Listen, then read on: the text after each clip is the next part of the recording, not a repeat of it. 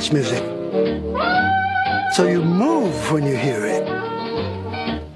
And it always moves in the direction of elegance, which is the most civilized thing that a human being can do. The ultimate extension, elaboration, and refinement of effort is elegance, where just doing it gives pleasure of itself. That's about as far as we can get with life. That's equivalent to what Ernest Hemingway called the sweat on a wine bottle. If you don't enjoy how those beads of sweat look, you know, when you pour the white wine out and you taste it and how your partner looks and how the sunlight comes through, you missed it.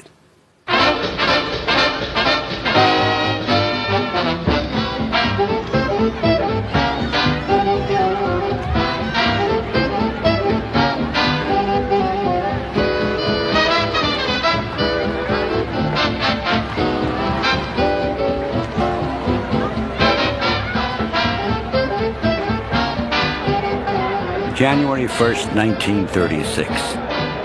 The swingos think that swing is marking an indelible notation on the evolution of jazz. With them, it's a creed, a code. That's why the swing addicts seem so glazed and dazed in their nth degree appreciation of this swing business. So what is swing? Ask any one of the swingoists and they will all vamp off. Well, swing is something like, uh, but none seems able to define just what it is. Abel Green, Variety.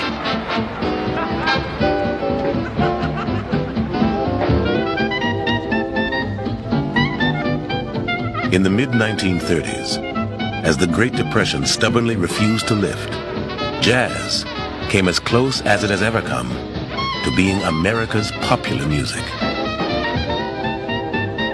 It had a new name now, swing, and its impact was revolutionary. Swing rescued the recording industry. In 1932, just 10 million records had been sold in the United States. By 1939, that number would grow to 50 million.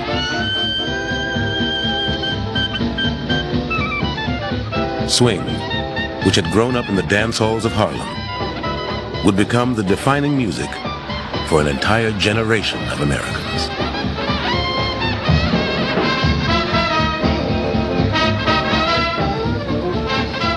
I think that we all have a hankering for the music we were hearing when we were 14, 15, 16 years old. I think that never gets away from us.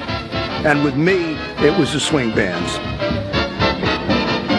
That was my music. This is where I was coming from. This was the thing that gripped my heart at the beginning. And uh, it, as is the case with anybody, uh, those things that you picked up early in your life are the ones you turn back to, uh, you know, when you want a little solace.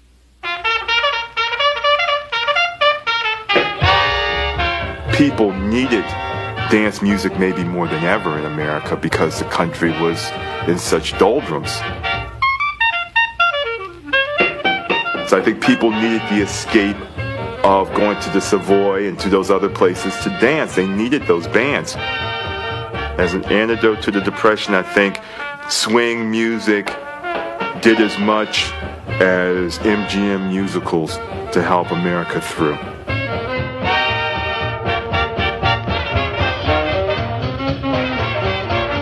Swing provided Hollywood with its theme music and offered entertainment, elegance, and escape for a people down on their luck. Radios and jukeboxes could be heard playing swing along every main street in America, providing the accompaniment for a host of exhilarating new dances. The Big Apple and Little Peach, the Shag and Susie Q, and the dance that had started it all, the Lindy Hop, now called Jitterbuggin'. Hundreds of bands were on the road, and young people followed the careers of the musicians who played in them, just as they followed their favorite baseball players. Millions of white Americans who had never listened to jazz before suddenly filled ballrooms and theaters all over the country. The Aragon in Chicago, the Alcazar in Baltimore, and the Alibaba in Oakland. The Twilight in Fort Dodge, Iowa, and the Moonlight in Canton, Ohio. The Arcadia Ballroom in Detroit, the Paramount Theater in New York, and the Palomar Ballroom in Los Angeles, where Benny Goodman had thrilled audiences with his version of the music first played by Louis Armstrong, Fletcher Henderson, Chick Webb, and Duke Ellington. Swing music was an electrifying development in American popular culture. It unleashed forces that I think people didn't know existed.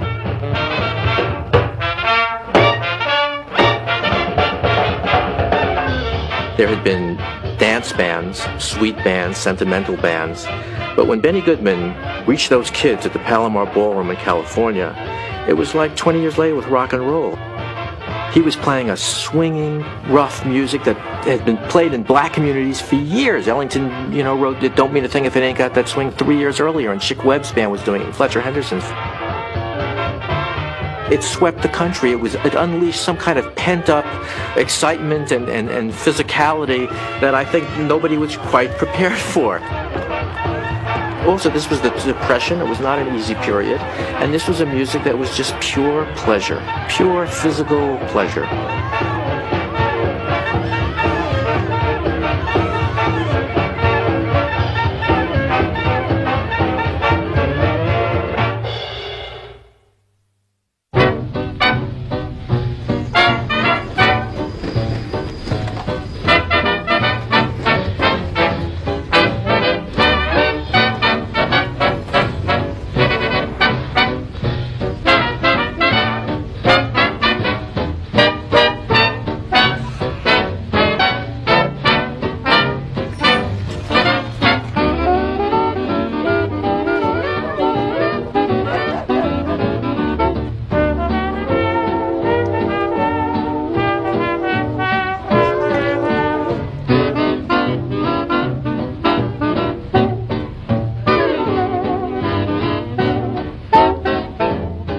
Getting this money out just as fast as we can because we are anxious to get the unemployed from relief rolls onto payroll. We're not only building roads, we're building bridges, we're building dams. It is going into public buildings and various other projects.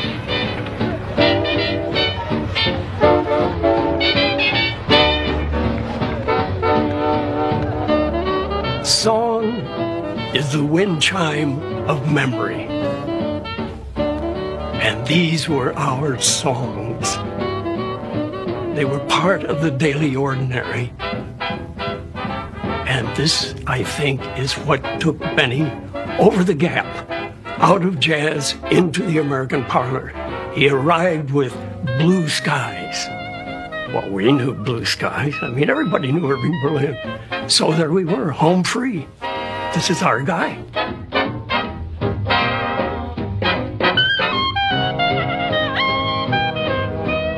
Within a month of Benny Goodman's unexpected success at the Palomar, his records stood at number three, number two, and number one in California record stores.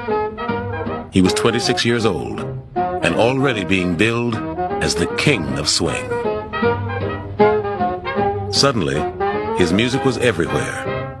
And Goodman, the reticent son of Jewish immigrants from the slums of Chicago, was becoming a matinee idol. I kind of was in love with Benny Goodman. I don't know why. I thought he looked great.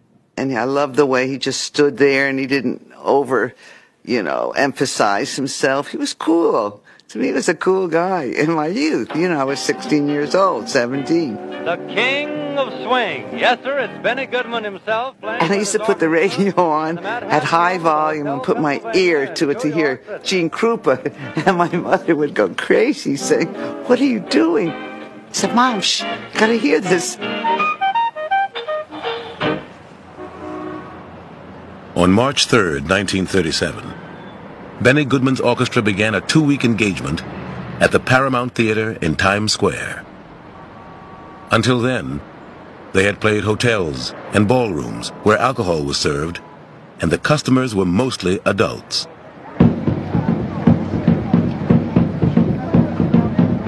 But at the Paramount, everyone was welcome.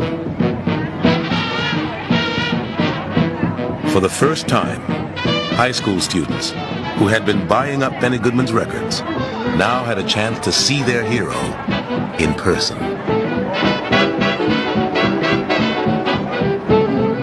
The moment had come, and they were pouring out of the subways around Times Square in mobs. And the police didn't know what was going on. Where were all these kids coming from? What was it all about? Music has such an incredible beat that it just brought you out of yourself and you got out of your seat and you danced with whoever stranger you didn't know.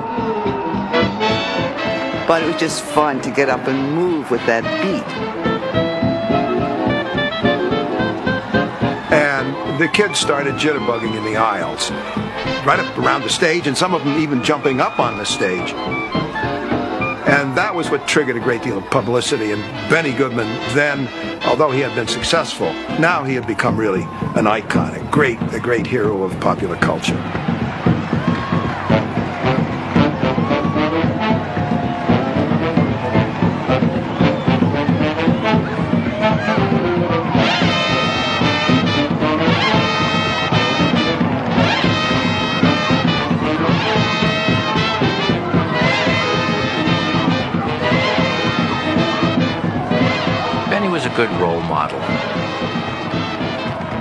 Out, he looks like a gentleman, and then he, in the middle of a clarinet solo, all of a sudden he's got one foot raised and he's hopping around, and he sits down on a chair and he practically falls over it, and he becomes completely consumed in the music. And this is mesmerizing for an audience because it's not a show, it's not a put on, it's Goodman.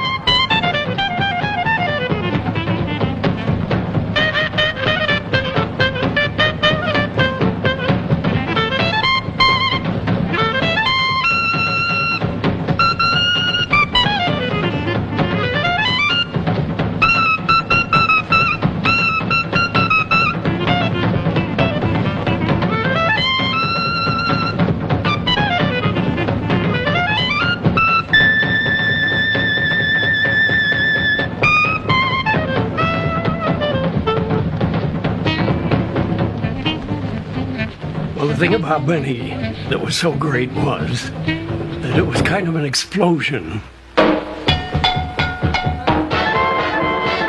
He showed up on the scene completely unknown as far as we were concerned. We knew Ellington, we knew all the other big names, and here's this kid nobody'd ever heard of. And overnight, this guy walks into the American parlor with jazz by the scruff of its neck, and all of a sudden, jazz, which was almost a cult music, has become American popular music. And that's what Goodman did.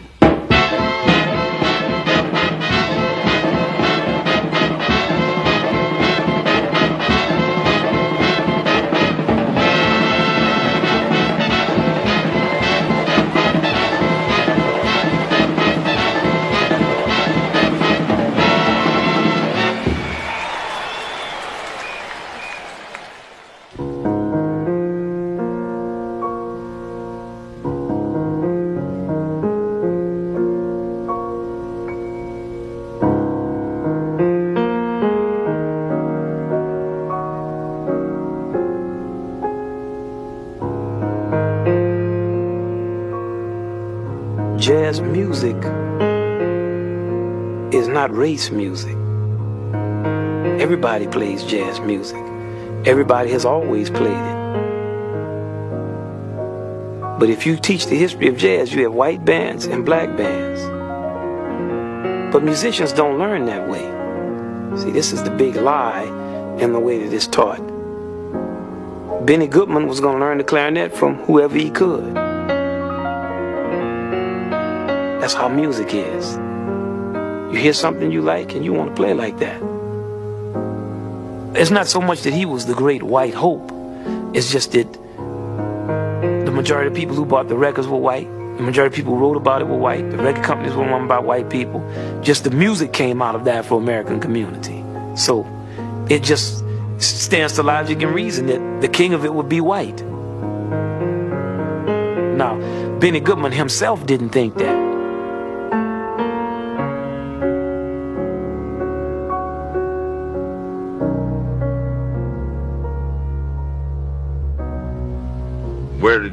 You get your ideas from? Your ideas? Oh, man, I got a million dreams. That's all I do is dream all the time. I thought you played piano. No, no, this is not piano. This is dreaming.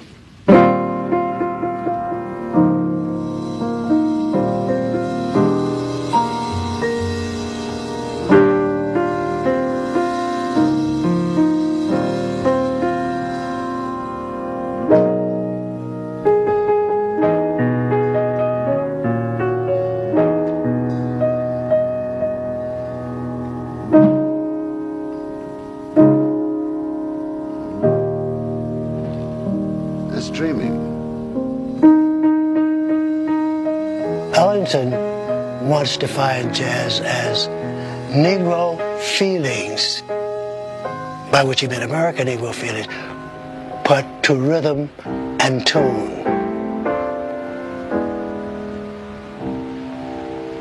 I mean, Ellington's music represents the musical equivalent to the American spirit of affirmation in the face of adversity.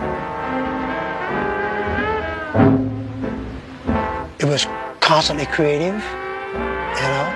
It, it, it, it generated resilience, which made an experimental attitude possible. Meant, meant you developed an experimental disposition.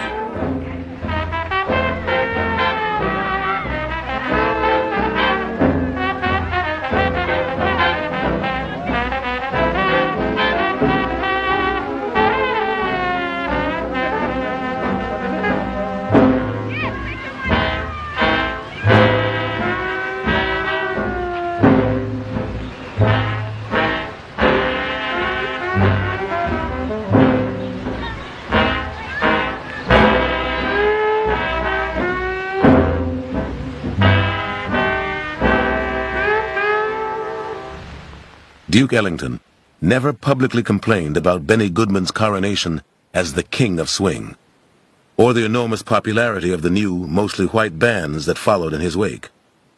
Jazz is music, he said. Swing is business.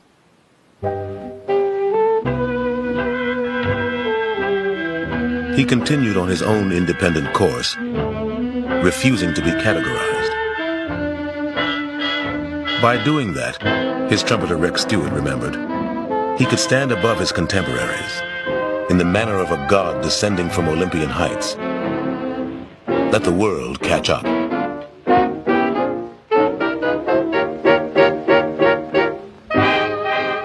He was writing for a special orchestra, and he was not going to be carried away by a new trend or a new a new kind of style, uh, just to say, well, he's among them. He wasn't worried about whether he's number one or two or three. He wanted to be honest to himself to what he wanted to do with that orchestra, and so he just swam through the whole thing, and still comes out to be an, an immortal.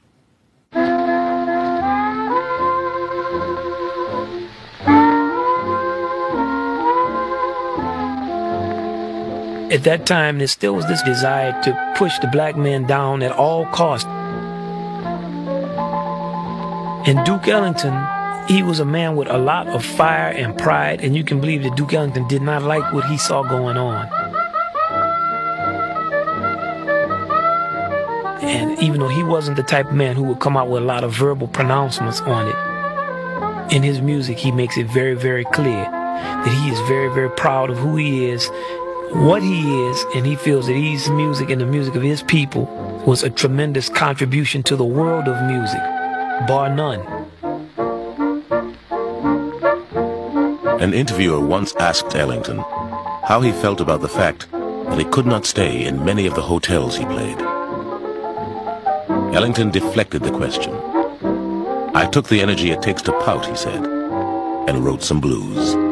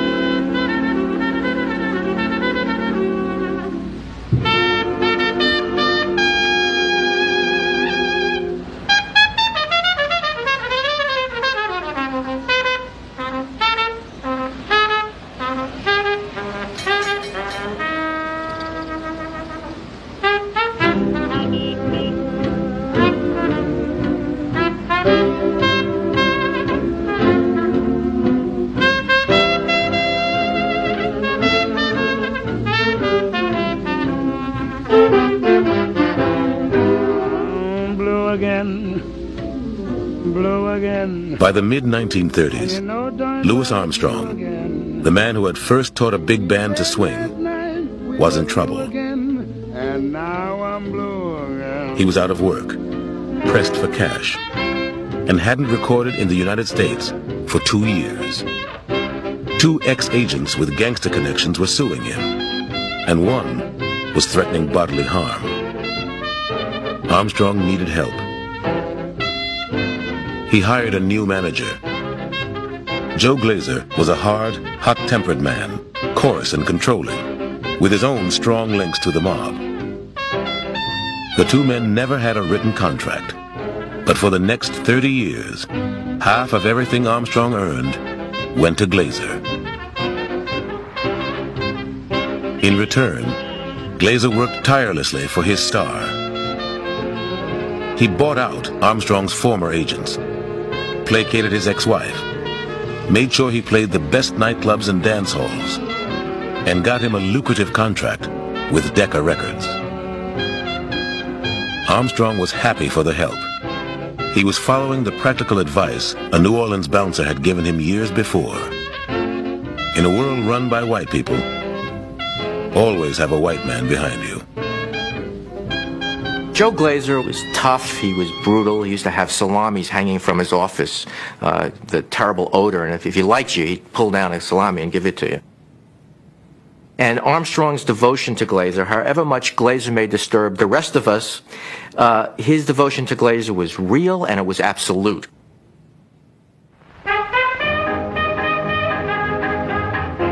Armstrong also appeared in the movies. One of his first films was a short called A Rhapsody in Black and Blue. Unlike Duke Ellington, who always appeared on screen as he was in life, suave and sophisticated, Louis Armstrong, a dark-skinned black man, was offered very different roles.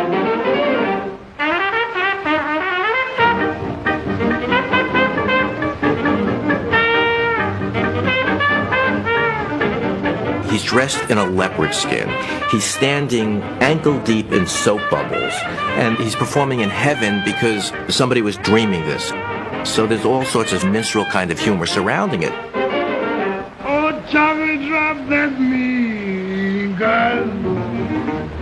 My hair is burning just because my teeth are burning. But what are you actually seeing? Oh, you're seeing a very powerful, charismatic black man who is uh, practically flexing his muscles at you because they are bared by the leopard skin and singing the tune Shine, which itself is a minstrel number, uh, in such a way that it becomes, it loses whatever minstrel or, or negative qualities it has and playing this unbelievable, unprecedented, magnificent virtuoso trumpet.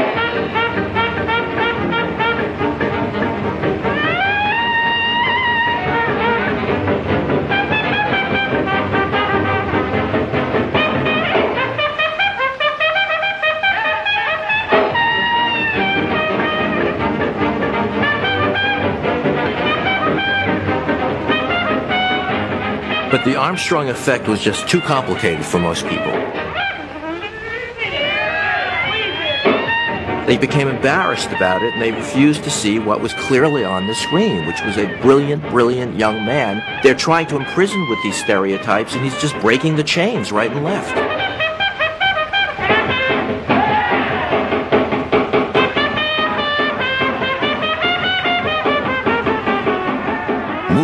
Armstrong even more famous and introduced his music to a still larger national audience.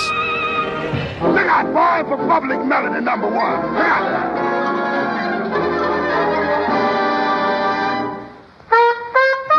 But as the swing era reached its zenith, most Americans remained unaware of how central Louis Armstrong was to the music they loved.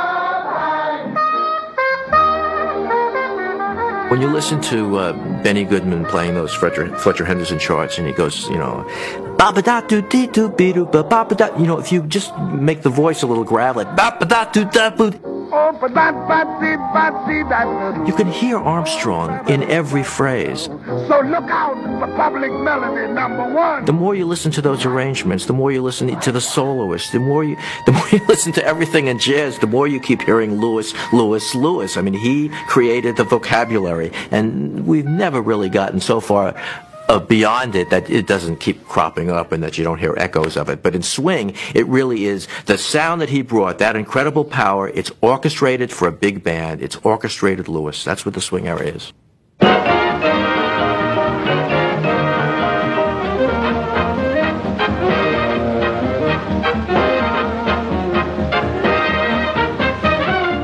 The big band music was popular because first it comes out of the soil of the country. It has the happiness and joy of the sound of jazz in it. It was at a certain time in the country where you have a certain sophistication and a belief in adult sensibility. You had the, the flowering of the American popular song, so they had a lot of popular material they, they could sing and play. You had radio, which was just really kicking in, which was projecting the bands. And you had also a fantastic belief in the country, like a man, they're in the Roseland Ballroom or they're in the Cotton Club. They would hear that on the radio and think, boy, this is some great thing. Like where you would look at something that would say made in New York, and if you weren't in New York, you would think, boy, New York City. A very pleasant good evening to you, ladies and gentlemen, from Manhattan to the Golden Gate. It's another first nighter on the air for the National Broadcasting Company. One of the great thrills was at the Paramount Theater when you would be a teenager, 12 even, as young as 12, 13, 14, 15, and you'd saved your pennies and you were able to go to the theater to hear your favorite band, and you would hear in the distance the beginnings of the sound of the theme of that orchestra, and you would hear that very faintly in the background.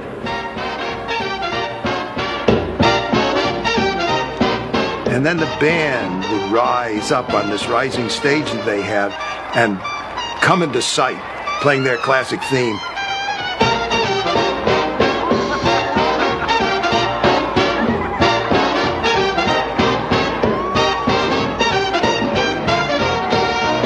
And that was that was chills. I'm telling you, that was chills right up your back and across the top of your head. That was something. In the wake of Benny Goodman's astonishing success, the sounds of dozens of big bands now filled the air and helped draw millions to movie theaters and dance halls. Some played precious little jazz, emphasizing pop tunes and featuring attractive singers guaranteed to boost the box office. But all of them encouraged Americans to get back on their feet and dance. There was Woody Herman's Band That Plays the Blues and the Casa Loma Orchestra, Bob Crosby and the Bobcats, Kay Kyser and his College of Musical Knowledge. There were the all-girl International Sweethearts of Rhythm, and Ina Ray Hutton and her Melodears. Earl Hines had an orchestra. So did Benny Carter, and Charlie Barnet, Jimmy Lunceford.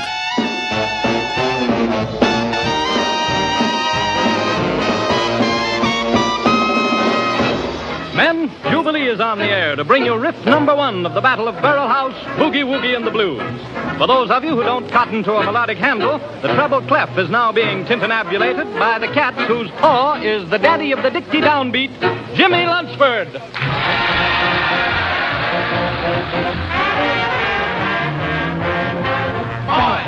Ginger dynamite.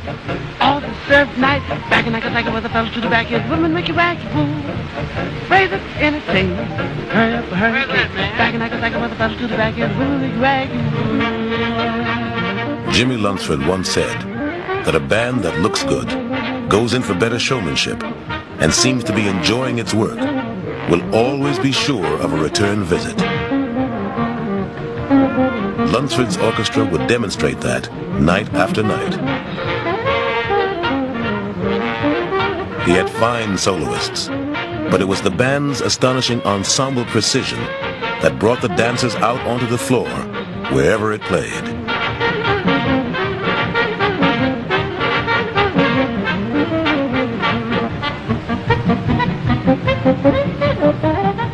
Jimmy Lunsford had the greatest show band that ever was. The guys in that band were beautiful. They had the best tailored uniforms in the business, and they all looked great. And they had all kinds of hand things, and they had novelty vocals. They had routines where they would throw the trumpets up in the air and catch them simultaneously.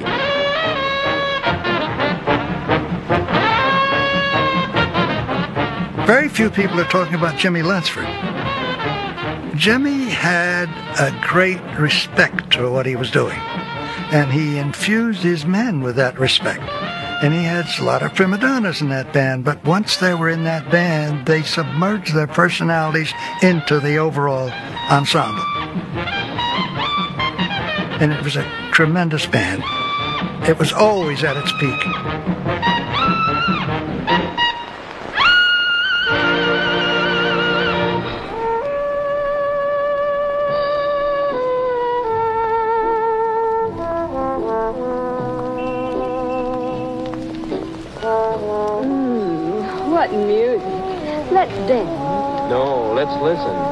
Tommy Dorsey.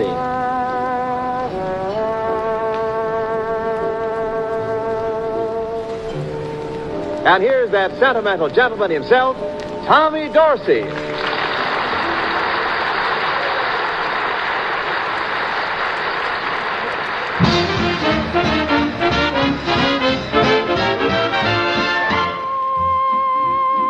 Though he was billed as the sentimental gentleman of swing, there was nothing sentimental about Tommy Dorsey.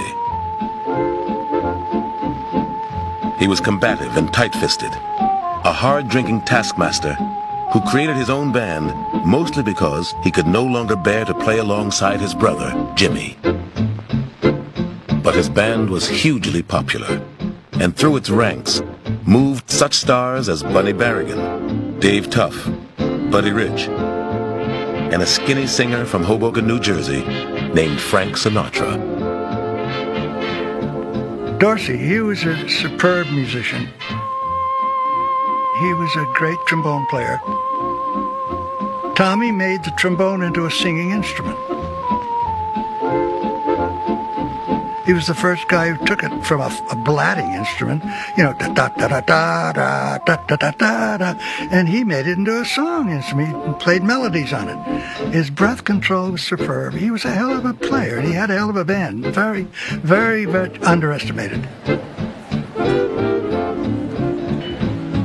He really, uh, I think, more than anybody else, was able to create an orchestra that had two souls. It could be a very good jazz orchestra and a very good pop orchestra. Be a sweet band playing very sentimental tunes, but it could also be a very vigorous jazz band.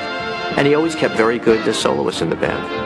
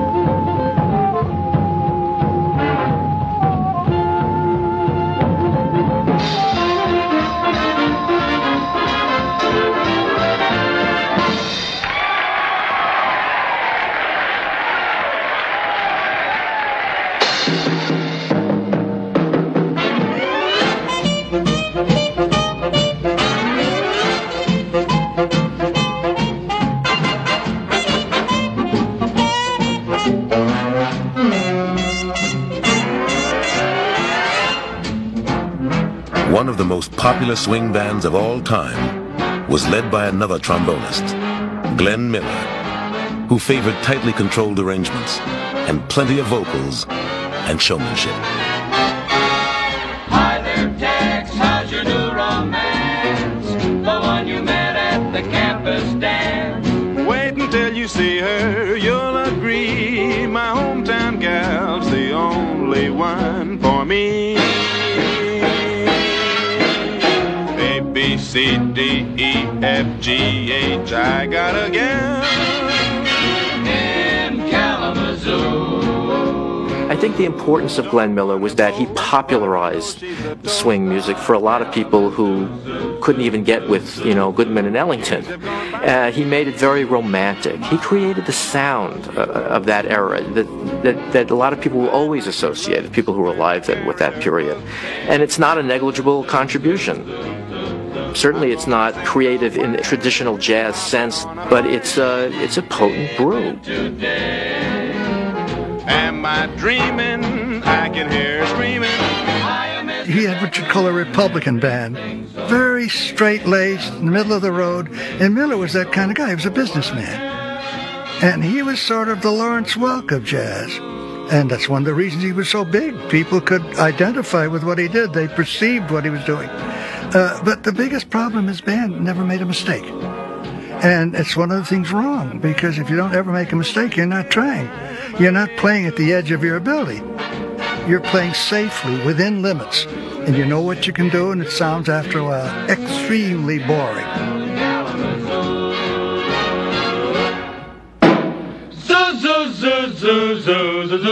Zoo,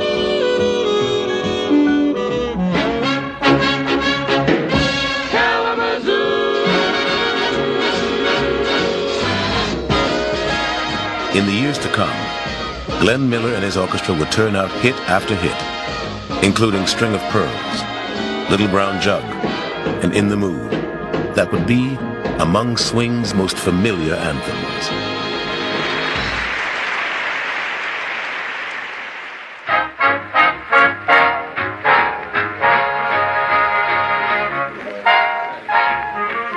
I thought that the happiest I could be would be in a jazz club playing.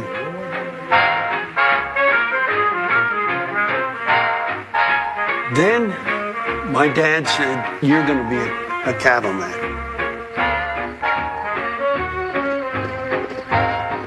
When we drive the cattle, my dream was that the Benny Goodman band bus would want to get through the cattle, and I wouldn't let them through unless they let me get on the bus and play with them. But in my mind, that's what I was, someday I'd be heard with, with some band going through here.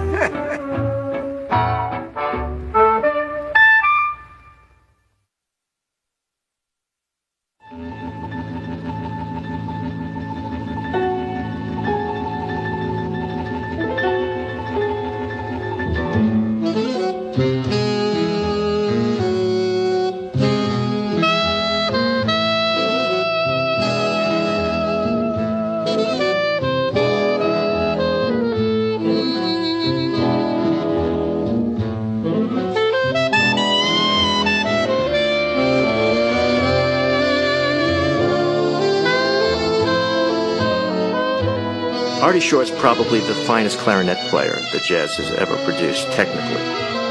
A true virtuoso.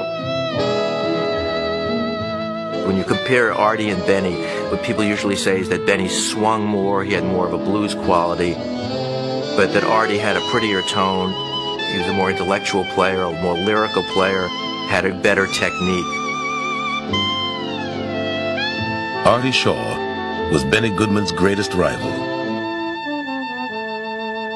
Gifted, erudite, articulate, and opinionated, Shaw successfully combined chamber music with jazz and won an enormous following. But he was cursed, he said, with serious mindedness. He disliked autograph seekers, disdained jitterbugging, and was made profoundly uneasy by his own success. And now, ladies and gentlemen, our own version of Cole Porter's Begin the Beguine.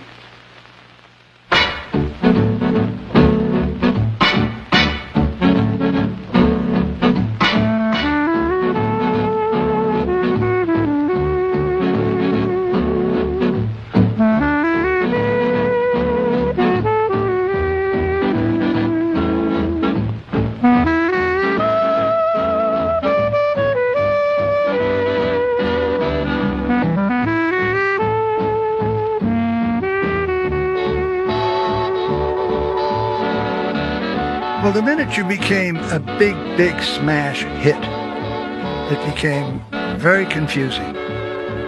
Nothing in life can prepare you for stardom. Success is a very big problem, bigger than failure. You can deal with failure. It's tough, it's hard, you fight like hell to get, get it going. But success is an opiate, and you get very confused. Things happen that you have no preparation for. And money comes in, and popularity, and people throw themselves at you. And you don't know what you're into.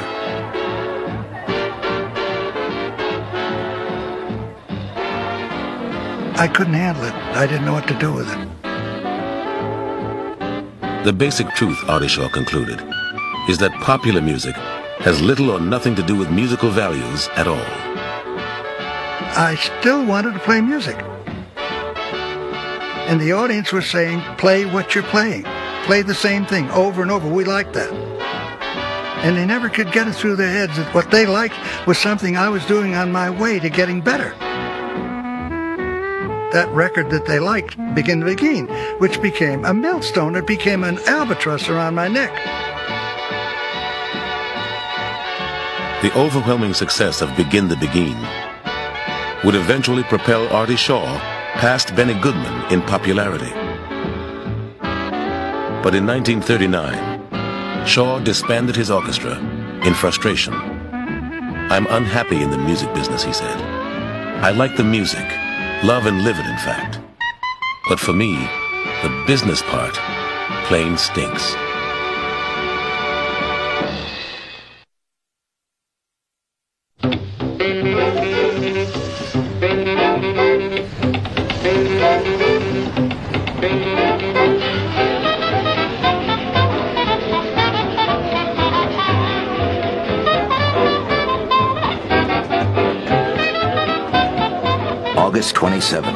The Duke Ellington Orchestra will appear for one night only at the Turnpike Casino, Lincoln, Nebraska.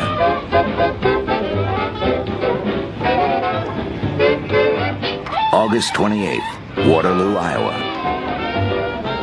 August 29th and 30th, Coronado Theater, Rockford, Illinois. August 31st, Orpheum Theater, Madison, Wisconsin. September 2nd and 3rd, the Duke Ellington Orchestra will be appearing in Milwaukee. Despite the Depression, and in part because of it, swing music had become a $100 million industry. 30 to 40,000 musicians were employed to play dance music across the country. And another 8,000 men and women were needed just to manage, book, and promote their appearances. Even for the best paid bands, like Benny Goodman's and Artie Shaw's, the road was hectic and exhausting. The problem was to meet a payroll.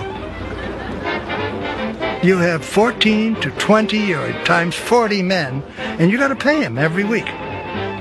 In my day, the men were part of an organization. We traveled together, we lived together, and I'm talking about times when hotels were $3 a night.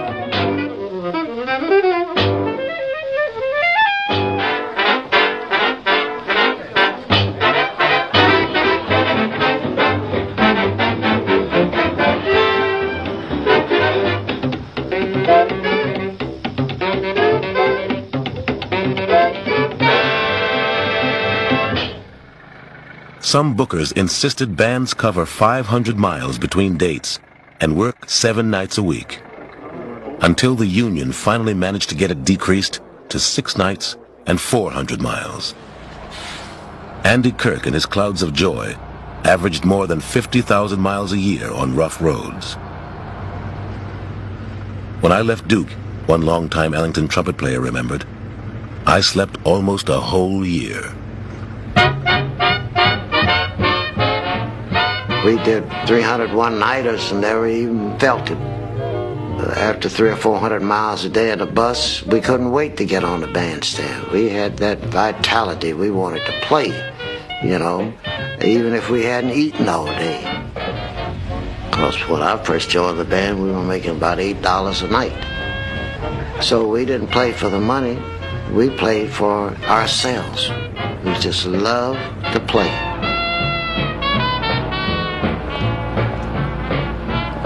Traveling could be really kind of rough because we traveled for hours and then we'd have to get out of the bus, get on the stage, and do a great show. And somehow it's so funny, the, the more difficult the traveling was, or the more tired everyone was, the greater the music.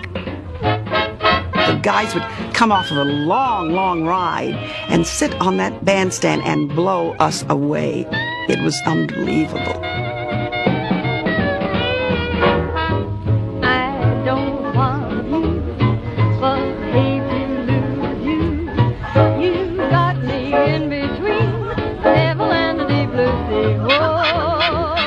The men drank hard, gambled hard, played hard.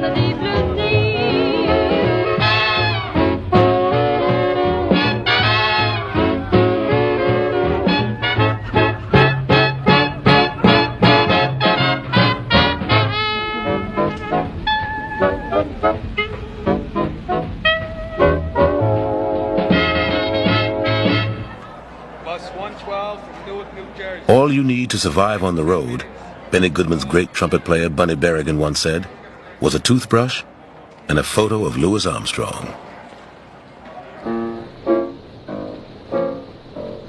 November 1st. Having bus trouble.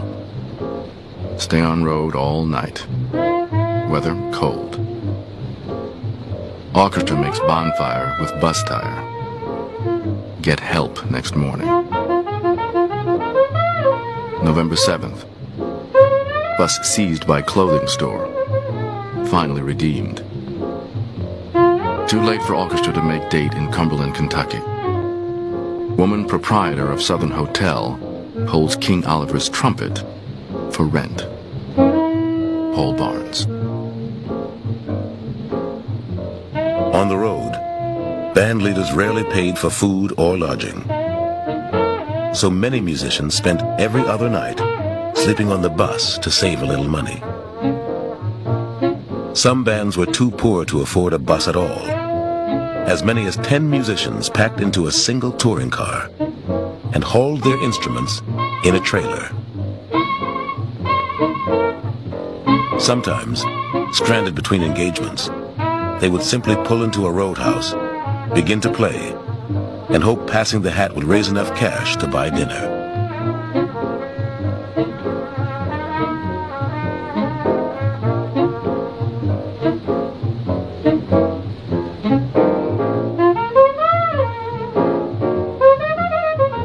Traveling in segregated America, the musicians who had been the first to play swing had to overcome obstacles unknown to whites.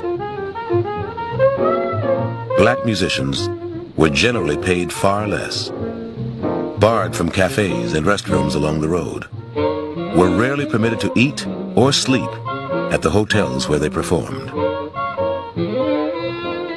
But they found a ready welcome in black neighborhoods. There were black owned and operated hotels and rooming houses in every big town. and there was a network of celebrated cooks eager to cater to black musicians. They cooked for you like they cooked for their family, one band member remembered, and they didn't mind filling your plate up.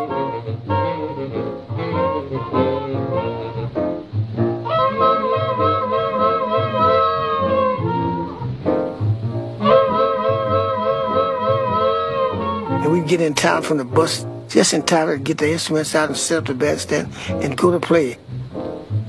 Hadn't had anything to eat. I had no place to stay or anything. We up there playing and the people in there. And my wife Mona would be the only girl traveling with the band. She would go out to the black neighborhood and talk to the ladies. She says, we haven't had anything to eat. We haven't had any place to stay. And these ladies were also nice. They would get together and call one another and say, well, Miss Jones will take two over at this house. And Miss Smith says she'll take two. By intermission time, Mona would come down to that bandstand with a great big basket of chicken and potato salad and a list of names. Dizzy, you and she really staying over at Miss Jones' house. Charlie, you and was over Miss Smith's house. And this is the way we survived.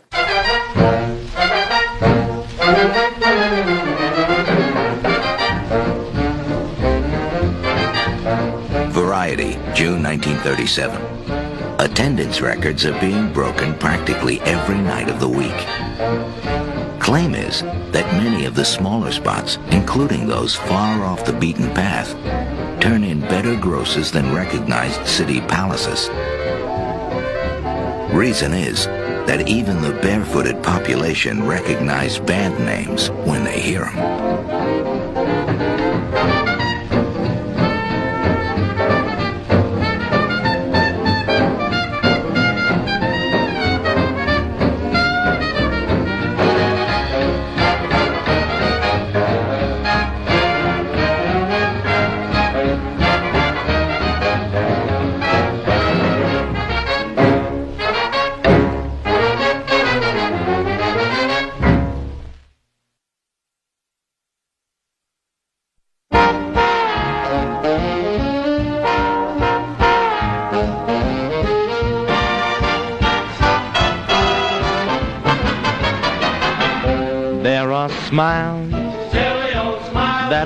Make us happy.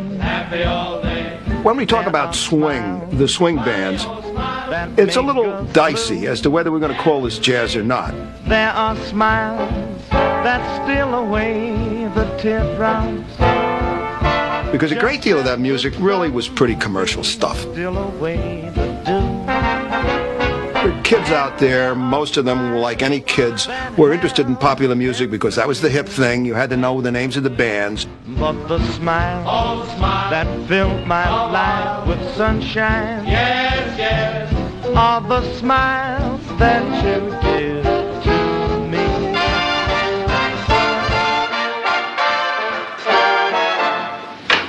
That's swing music if I ever heard it.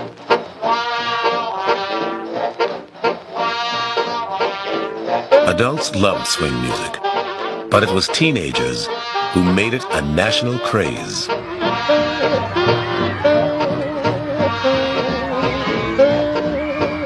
Trumpet sales doubled,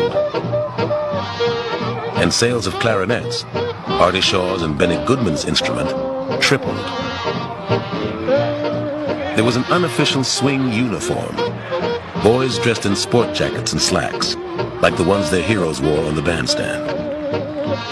Girls favored bobby socks and saddle shoes, and pleated skirts that flared when they got onto the dance floor.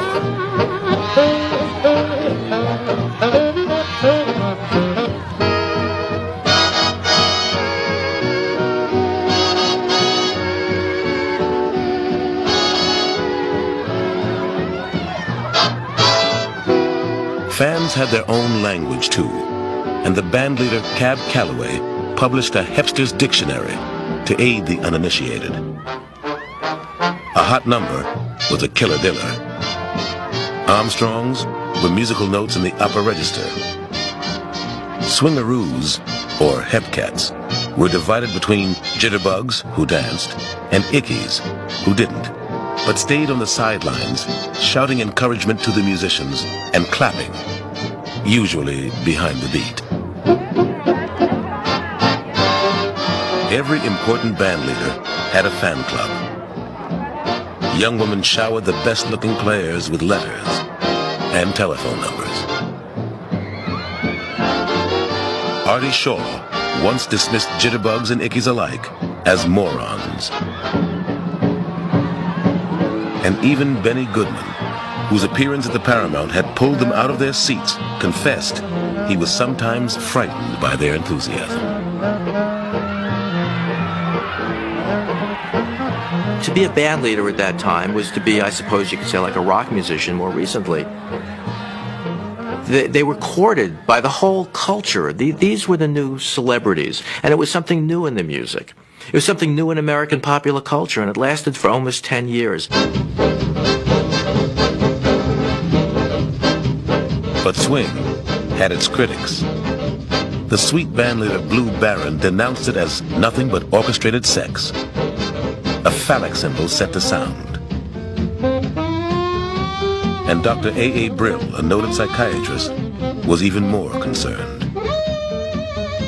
Swing music represents a regression to the primitive tam-tam-tam, a rhythmic sound that pleases savages and children alike. It acts as a narcotic and makes them forget reality. They forget the depression, the loss of their jobs. It is like taking a drug.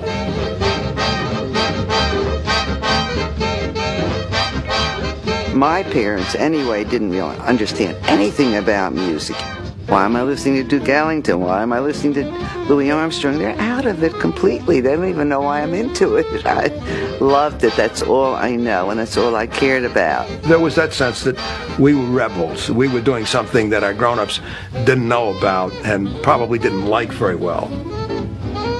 And the jitterbugging, of course, was very much a part of it, that that dancing, because it was strenuous, and the girls are out there with their little short skirts and their bobby socks. As they twirled around, those skirts would rise up a little bit like that. Nothing like what we have today, mind you, but it was, you know, it was pretty nice uh, when you were a young guy.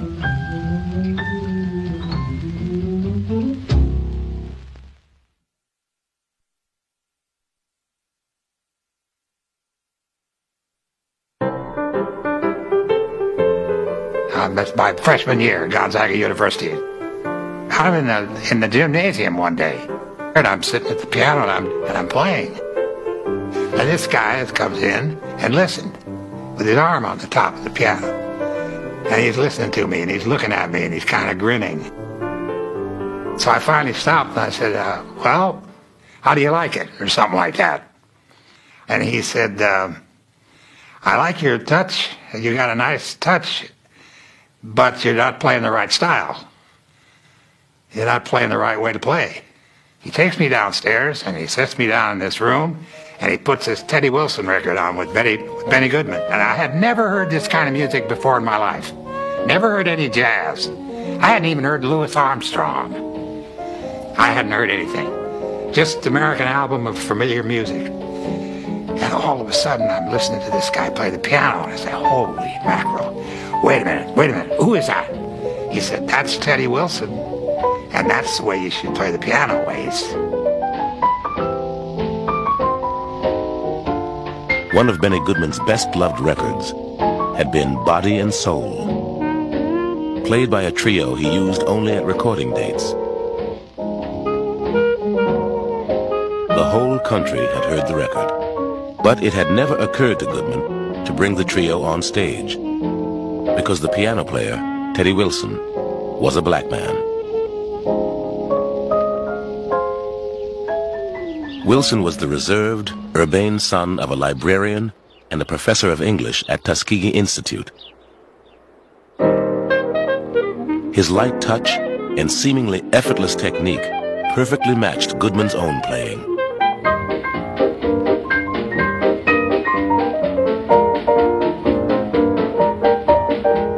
There has never been a piano player like Teddy Wilson. I think one of the things that distinguishes him from all the piano players who precede him, Waller, Duke Ellington, is they had a very percussive tack. Teddy Wilson had a light, lyrical tack.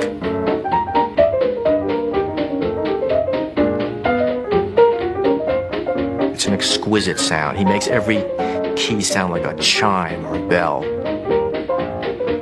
And he's very fast.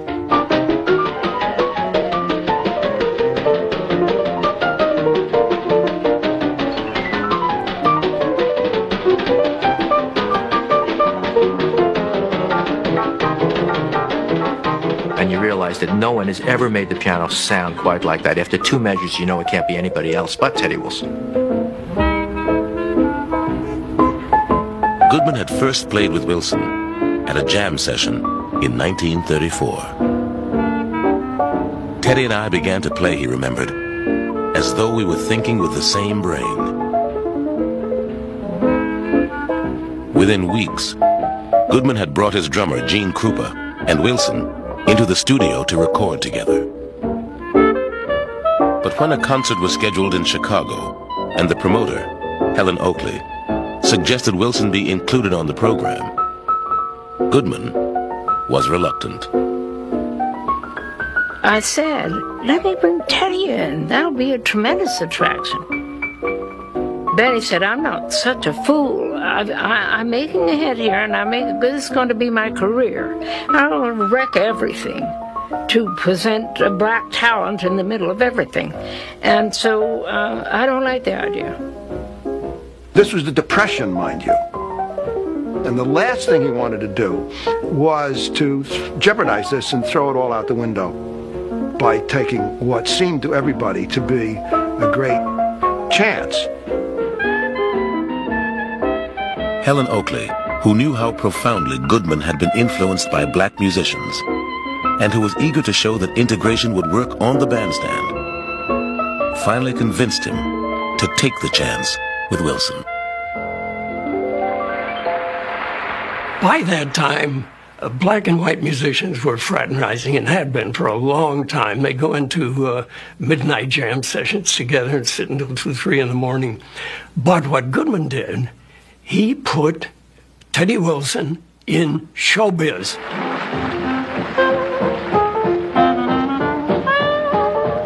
Goodman never forgot the trio's first appearance in public.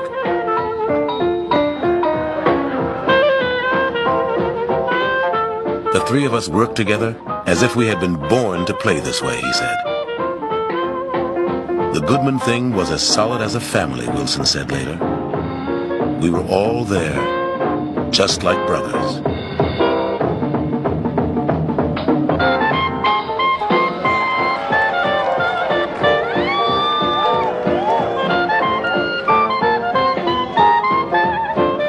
Benny Goodman now saw no reason why mere custom and prejudice should keep him from improving his band by enlisting more great musicians just because they were black.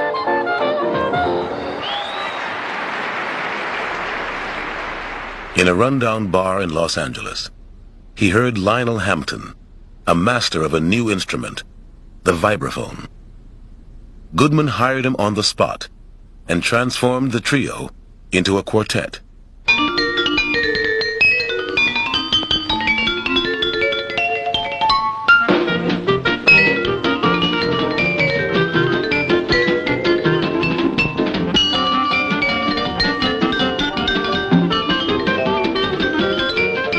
They play every night. And they make music you would not believe.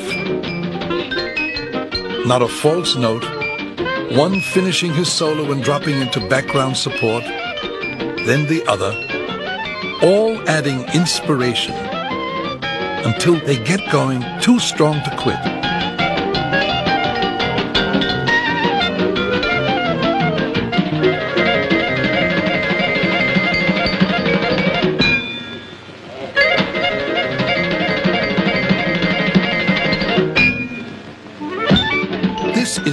Composition on the spot. And it is a collective thing. The most beautiful example of men working together to be seen in public today. Otis Ferguson, The New Republic.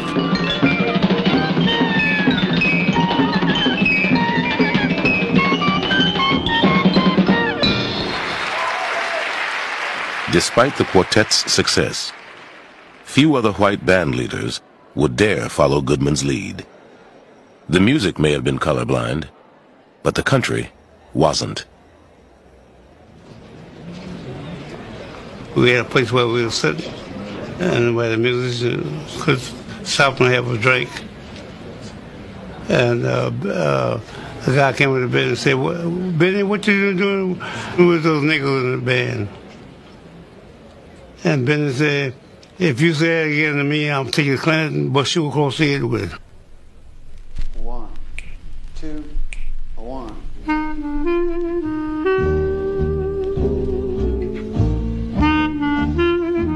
Well, jazz definitely is about the possibilities of our in, inherent in our system.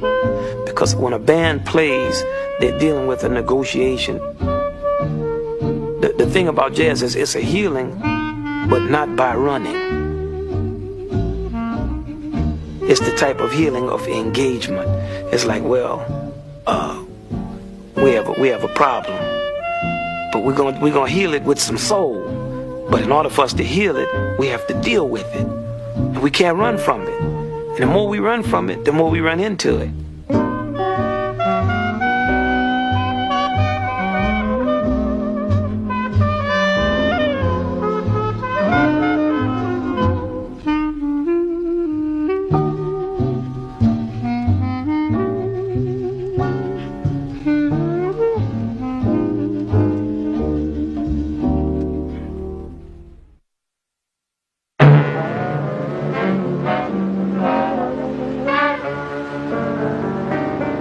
1935, Duke Ellington asked a mostly unknown 19 year old singer to appear in a short film called Symphony in Black.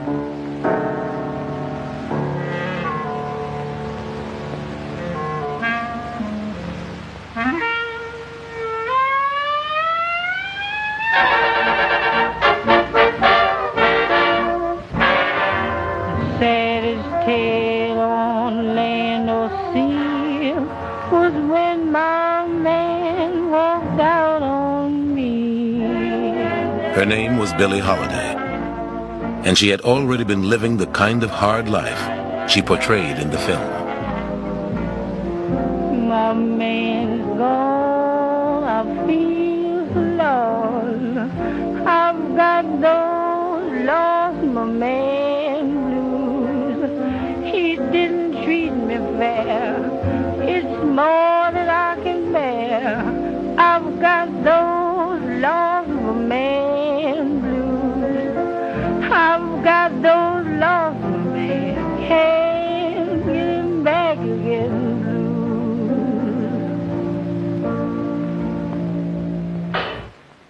She had been born Eleanora Fagan in 1915 and was brought up in Baltimore. Her parents never married, and she yearned all of her childhood for her mostly absent father, Clarence Holiday, a guitarist who once played with Fletcher Henderson. Her father's flashy example helped lure her into the music business. But his hustling ways were mirrored in many of the predatory men to whom she would be attracted all her life. She was molested and abused as a child, and by the age of 12, she was working as a prostitute in a waterfront whorehouse. She earned extra money singing along with the Victrola in the parlor, the music of Louis Armstrong and Bessie Smith.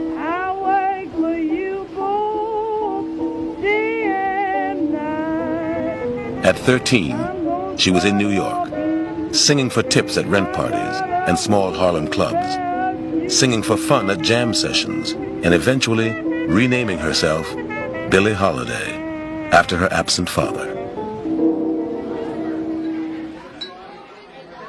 One evening in 1933, she was singing in a club called Monette's when the jazz critic and promoter John Hammond happened to drop by.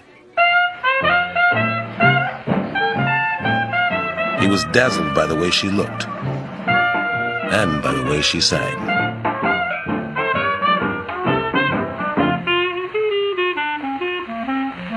all fine romance with no kisses. All fine romance, my friend. Although she had a tiny vocal range, just over an octave, Holiday was able to make each song her own, in part by singing just behind the beat.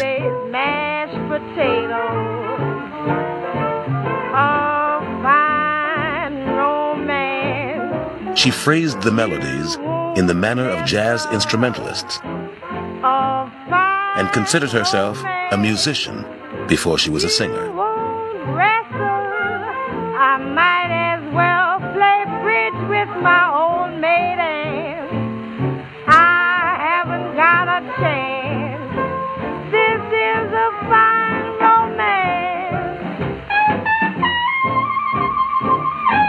Hammond eventually arranged for a series of recording sessions led by Teddy Wilson. Benny Goodman sometimes sat in too.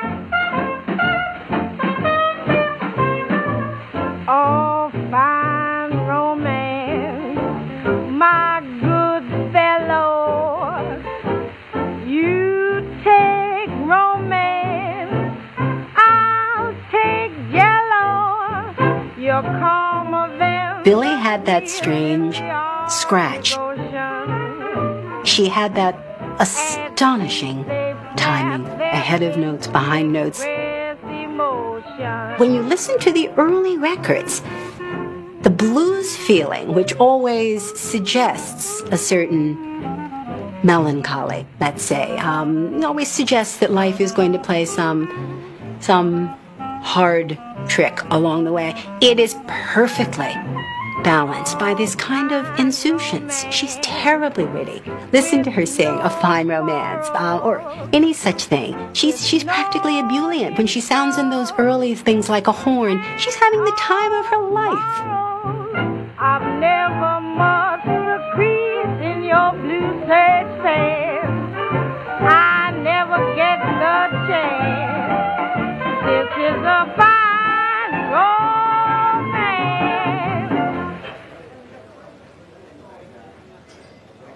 Holiday was fiercely independent. A woman who had known her since childhood said, she was just don't care-ish.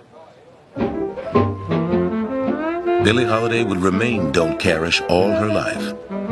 Cursing, drinking, brawling, pursuing partners of both sexes, leading a life so close to the edge that it was a wonder to her friends that she managed to survive. But out of all of it, she made unforgettable art and would eventually become the most important female vocalist in the history of jazz. Ah, every time it rains, it rains pennies from heaven. When you hear Billie Holiday sing, you hear the spirit of Bessie Smith and Louis Armstrong together in a person. So you have that fire of the blues shouter. You have the intelligent choice of notes like a great jazz musician like Louis Armstrong. Be sure that your umbrella is upside down. But you have uh, with her a, a- a very profound sensitivity to the human condition. She tells you something about the pain of the blues, of life. But inside of that pain is a toughness, and that's what you're attracted to.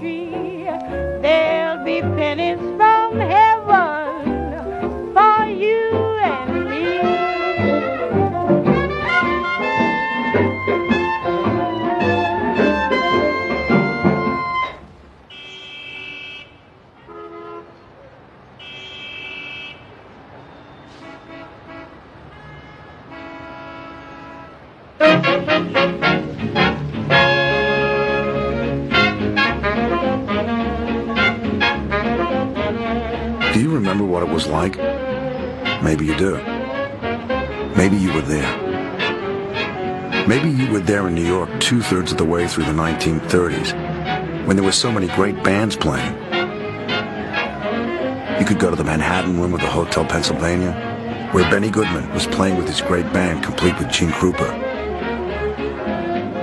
Maybe you'd rather go to some other hotel room, like the Palm Room of the Commodore, for Red Norvo and Mildred Bailey and their soft, subtle swing. Or to the grill room of the Lexington for Bob Crosby and his Dixieland Bobcats. And then there were the ballrooms. The Roseland with Woody Herman. And the Savoy with Chick Webb. George T. Simon, Metronome. The Savoy Ballroom at 140th Street and Lenox Avenue was still Harlem's hottest spot.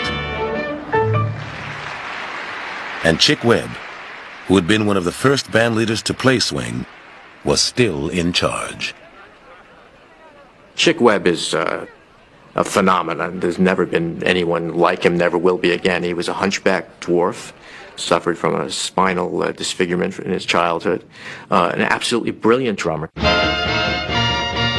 Here's this little guy sitting behind a full-size drum set, and yet they had to nail it down to the stage because the force of his foot pedal was, would, would have kicked the bass drum right off.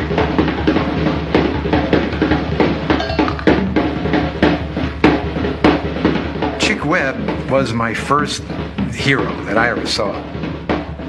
And I walked in, my old man took me there. I was, must have been 12 years old to the theater. And I'm looking for a real, like a drummer, and all I see is a gigantic bass drum with a head sticking over the top of it, and these two, two arms flailing around, playing the greatest stuff I ever heard in my life.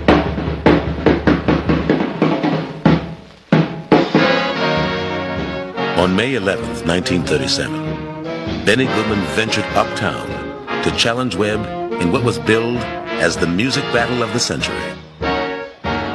Fellas, this is my hour, Webb told his men. Anybody misses notes, don't come back to work.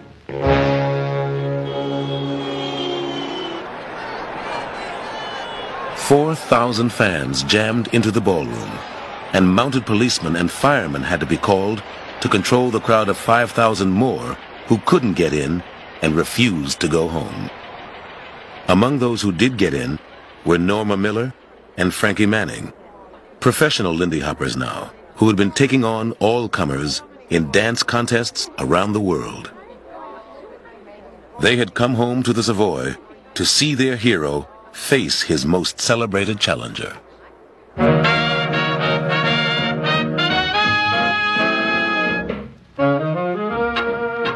The night that Benny Goodman came to play against Chick Webb, this was an electrical night. This was, I mean, the the Harlem was air That's right. of being around the Savoy Ballroom. Here's Benny Goodman, the king of swing, and here's Chick, Webb, the king of swing. the king of swing. you know, as far as we're concerned, you know, Yeah. this Chick Webb going up against Benny Goodman.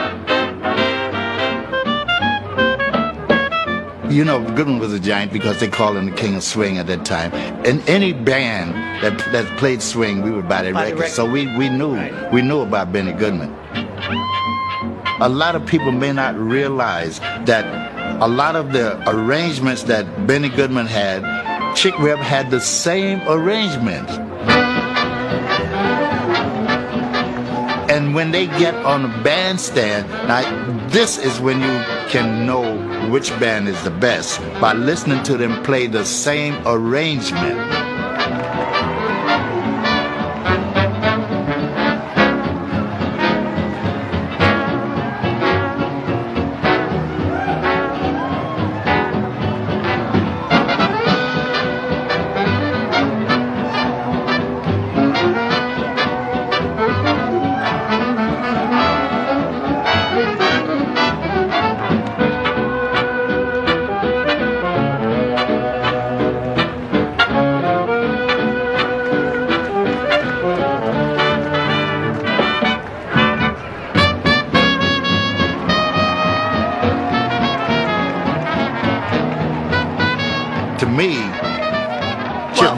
I swung Benny Goodman. I said, I said the same thing. Yeah. I'm, I'm not saying this because because yeah because it's Chick Webb or because I'm being prejudiced. But to me, I feel that Chick Webb I swung Benny Goodman that night. Right. You know because I I, I, I saw guys on Benny Goodman's band bandstand when Chick Webb was playing. I seen guys on that, they sat up there and said, they just shook their heads. The Goodman Band was routed.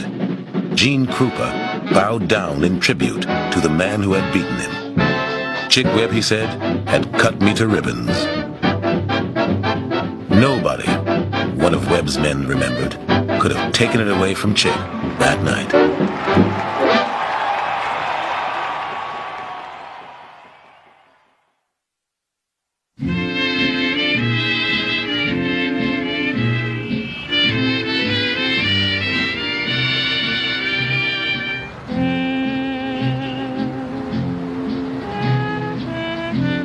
Despite its overwhelming popularity, swing music had not captured the heart of every musician or every jazz fan. Some found big bands too stiff, too regimented.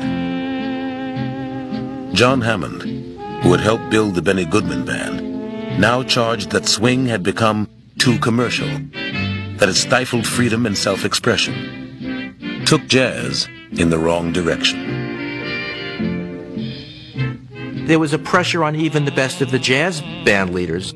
Not all of them fell to that pressure, but Benny Goodman, on a typical recording session, would make two great jazz instrumentals and then two pop vocals at the same session. So there was always this, this pressure to be commercial, to, to reach the popular audience, to break the Glenn Miller barrier, as it were. drifting through the sky. While I wonder ever said goodbye. One snowy night in 1936, John Hammond grew tired of listening to Benny Goodman perform his familiar hits at the Congress Hotel in Chicago. Hammond went outside, got into his car, and turned on the radio, hoping to hear something new, something different, something less predictable. He came across an experimental station broadcasting live from Kansas City. It was one o'clock in the morning. The nightly broadcast by the Count Basie Band from the Reno Club was just beginning. I couldn't believe my ears.